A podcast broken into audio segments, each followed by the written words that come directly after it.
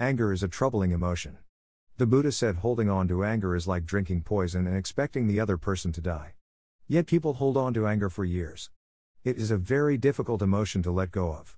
I have struggled with anger for much of my life. Evil is a very real presence in the world, unfortunately, it is not something we can control. The only thing we can control is how we react to events in our lives. I have found exercise to be a very good form of release for my anger. It relieves the inner tension in myself so that the symptoms of my anger diminish.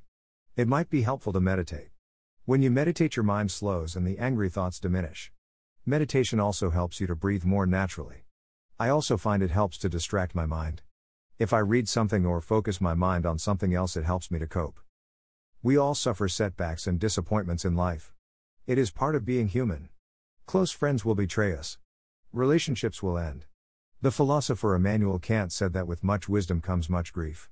Hopefully, we can learn to use life's setbacks to gain in wisdom and maturity. So let's all resolve to let go of anger in a healthy way, through meditation, exercise, and other forms of release. If you want to learn more, check our website http baysidemeditation.org.